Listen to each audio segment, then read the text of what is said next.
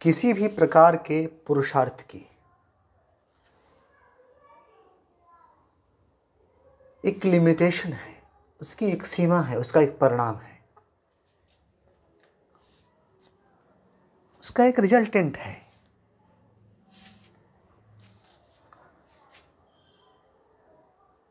तो मनुष्य के कल्याणार्थ, मनुष्य के कल्याण के लिए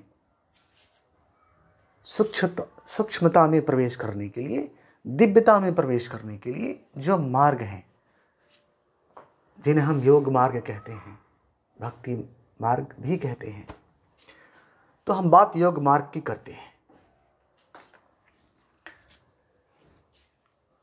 तो योग जो मार्ग है, वह उसका जो अंतिम जो उसका ध्येय है, जो अंतिम जो उसका लक्ष्य है वो ये है कि वह आपको अपने स्वरूप में प्रतिष्ठित करता है।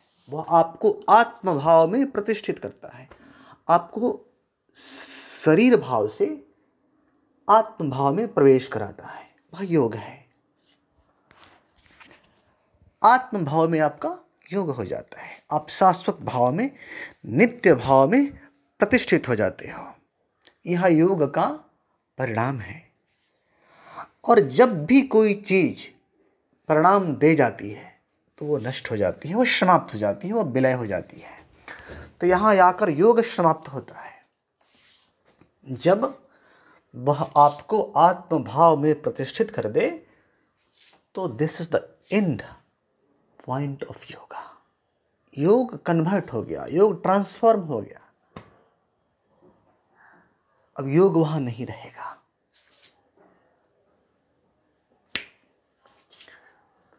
योग का विलय हो गया। फिर क्या? फिर तो कुछ नहीं।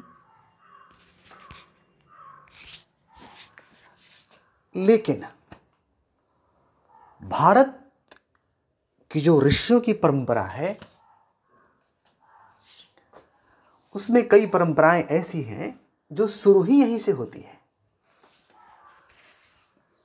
यहाँ पर, जहाँ पर योग का अंतिम ध्येय है, जो योग का श्रेय है, वहाँ से ऋषियों की कई परंपराएँ शुरू होती हैं। देखो, कृष्ण जो हैं, जब भी यहाँ आते हैं, जब भी आए, जब कृष्ण का यहाँ पे अवतरण हुआ।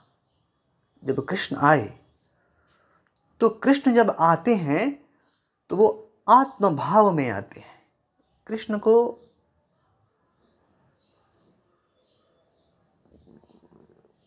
यहाँ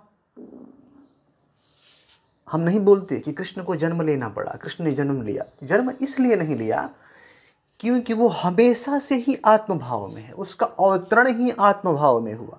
बताते हैं कि दो दो जो लोग हैं, एक अगस्त ऋषि और एक कृष्ण। ये इन लोगों का प्राकट्य जो है, आत्मभाव में ही हुआ था। इसलिए यह अवतरण है। इसलिए यह अवतार है। और उसका जीवन हमेशा ही दिव्यताओं से भरा पड़ा रहेगा। वो हमेशा ही जोग से पार है। वो हमेशा ही ईश्वर है। शाश्वत भाव से प्रकट ही हुआ है। तो उसकी जो भी लीला है, वो दिव्य लीला है। वो कभी भी संसारिक लीला नहीं है। वो कभी भी संसारिक भाव में है नहीं। वो भगवान है। इसलिए वो भगवान है।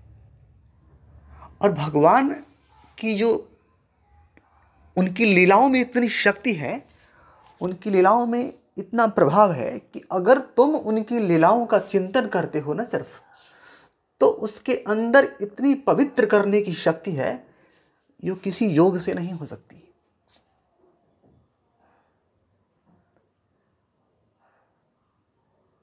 भगवान के जो गुण हैं, भगवान के जो लीलाओं का, भगवान का जो लीला है, उसका चिंतन भी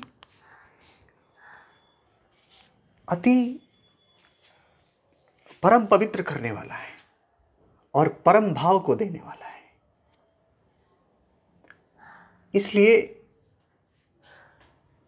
वेद व्यास बोलते हैं कि यद फलम नास्ति, तपसा योगेन ना समाधिना तत्फलम लभ्यते, शम्य कलव के शौकृतनाथ जो जब से, तप से, योग से, समाधि से भी जो फल नहीं मिलता, वह भगवान कृष्ण के लीलाओं का चिंतन करने से मिलता है, क्योंकि वो दिव्य लीला है। लेकिन उन लीलाओं को आपको गुरुओं से सुनना चाहिए, महात्माओं से सुनना चाहिए, संतों से सुनना चाहिए, जो भगवान की लीला में प्रवेश कर चुका है। फिर जीवन को धन्य होने से कोई रोक नहीं सकता। सदाशिव।